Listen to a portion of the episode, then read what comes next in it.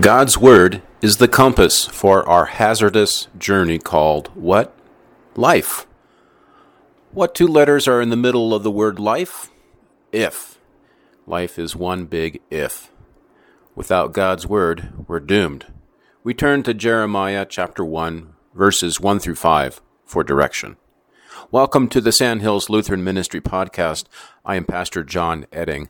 The theme of this sermon on Ash Wednesday is Overcoming through God's Word. This is a sermon from Jeremiah chapter 1, verses 1 through 5, and is part of the Ash Wednesday and Lent midweek sermon series from the book of Jeremiah. Thanks be to God. Let's get to the sermon. Grace be unto you and peace from God our Father and the Lord Jesus Christ. Amen. In 1959, Alfred Lansing wrote a book called endurance. It's the story of Sir Ernest Shackleton's attempt to cross the Antarctic and the struggle for survival endured by his crew.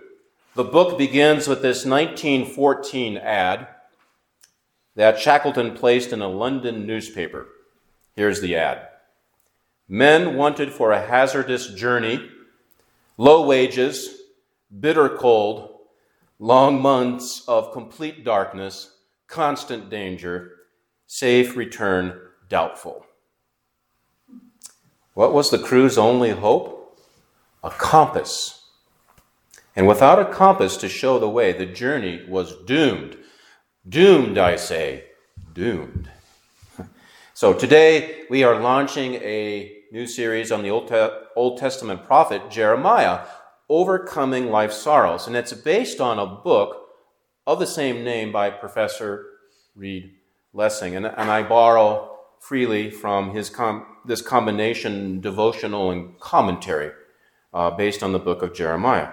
So today's sermon, Overcoming through God's Word. God's Word is the it's the compass for our hazardous journey.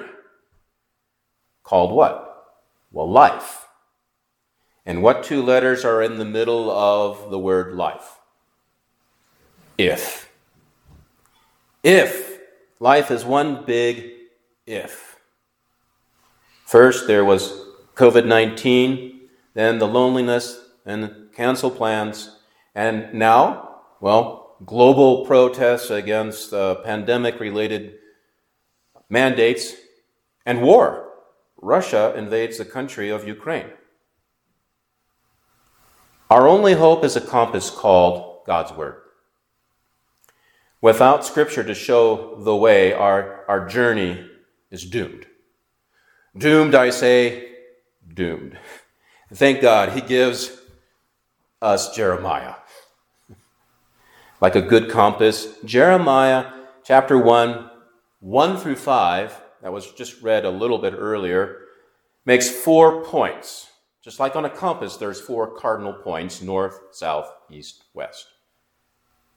So looking north, the first point God calls us. God calls us by name, and we have value.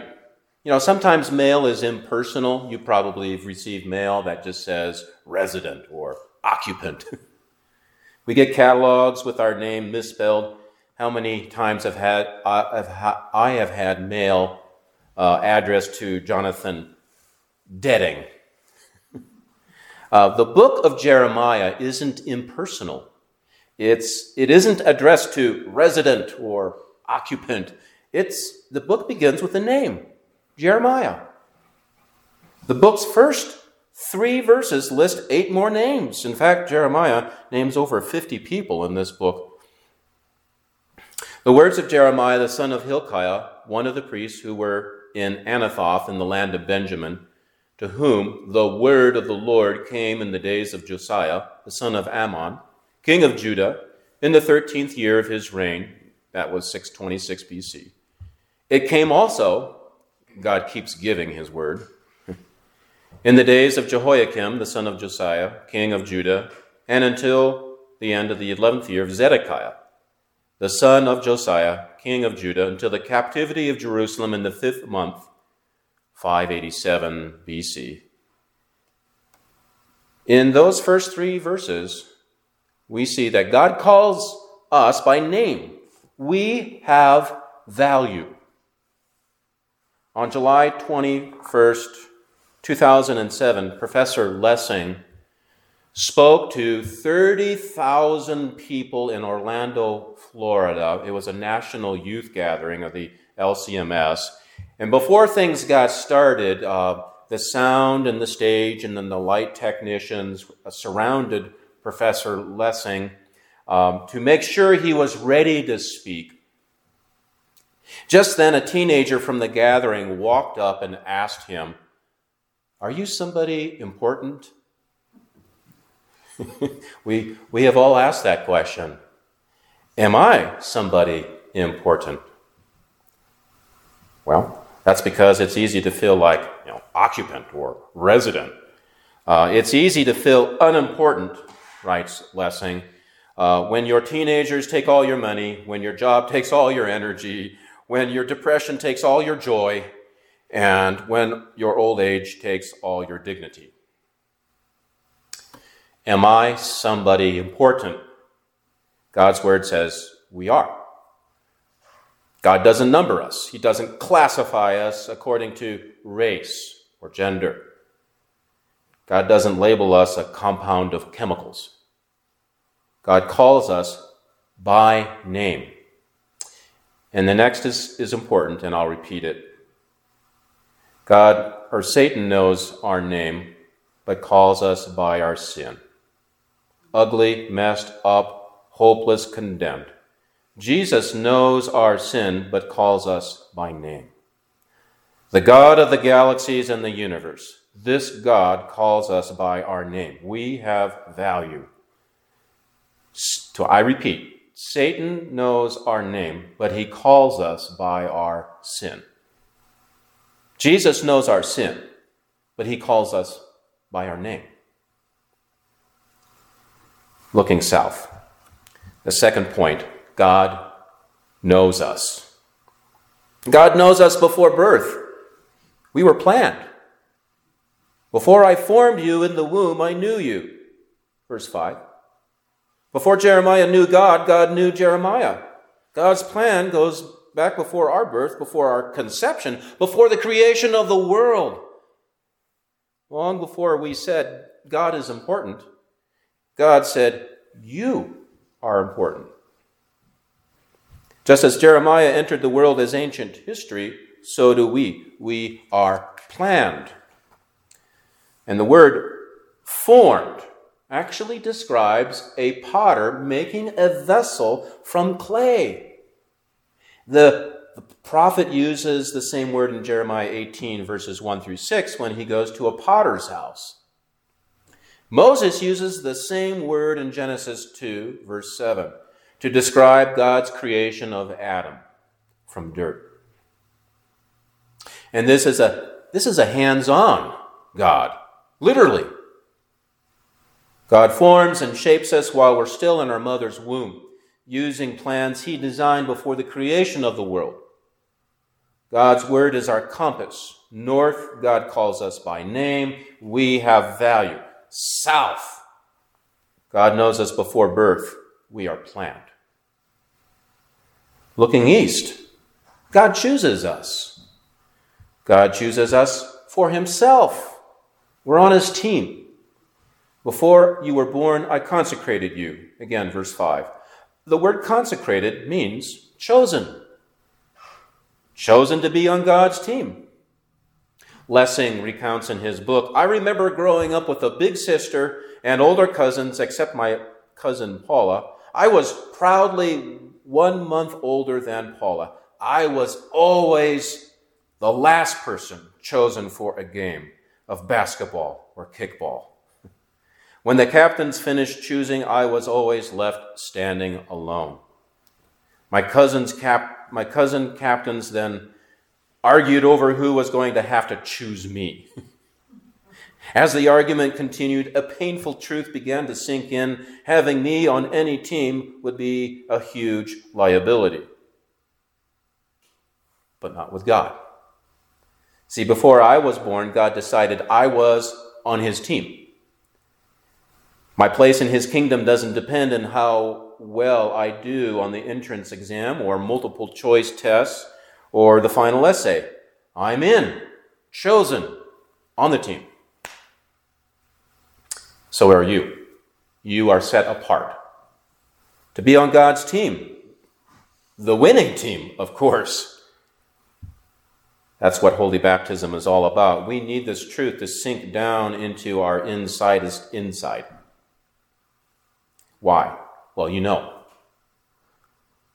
You know, the journey is hazardous, the sorrows of life, random events, bad decisions, and raw evil sometimes makes us feel like losers, big time, big time losers. And Jeremiah felt like that.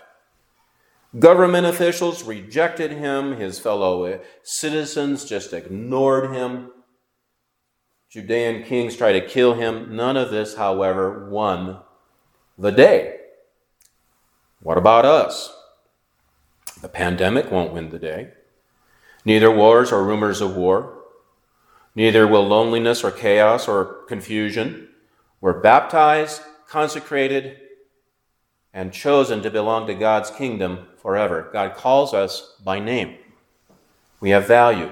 God knows before birth. We are planned. God chooses us for himself.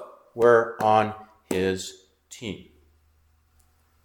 Looking west, God gives us.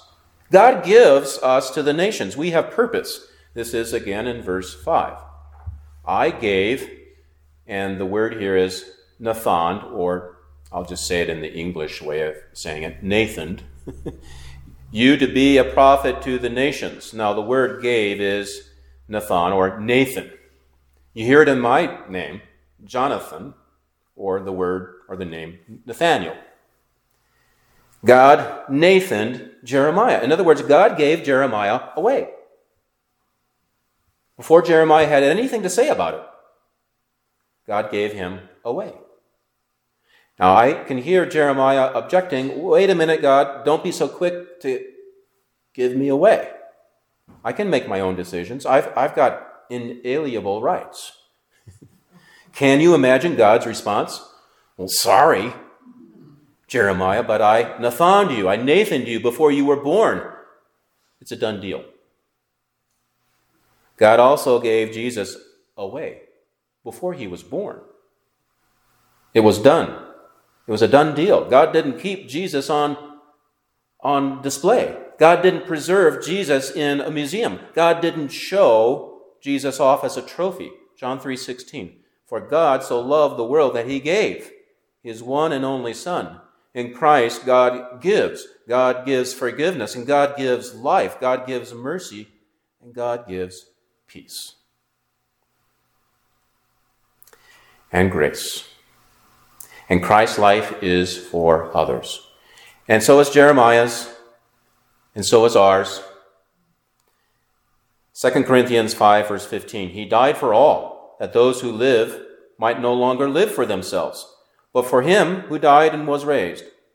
God gives us to the nations, to our community. We have purpose. So God's word is our compass for life's hazardous journey. Uh, it's a journey, oftentimes filled with sorrow. Without it, Without God's word, that is, we're doomed. Doomed, I say, doomed.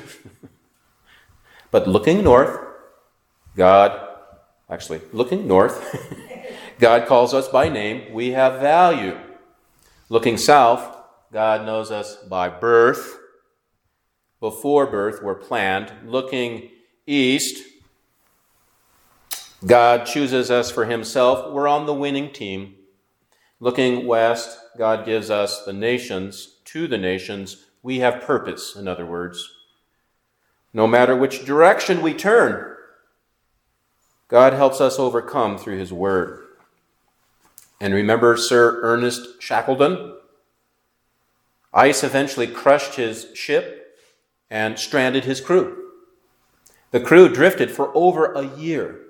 Finally, Shackleton led a team of five through the Drake Passage and miraculously reached South Georgia Island 650 nautical miles from his stranded ship and crew.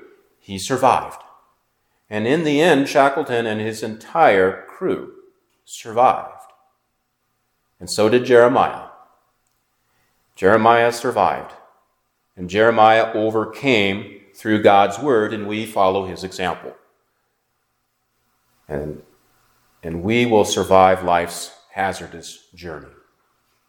All the pain and the chaos and the confusion we will overcome. Why is that? We have a compass. It's called God's Word. In the name of the Father, and of the Son, and of the Holy Spirit. Amen.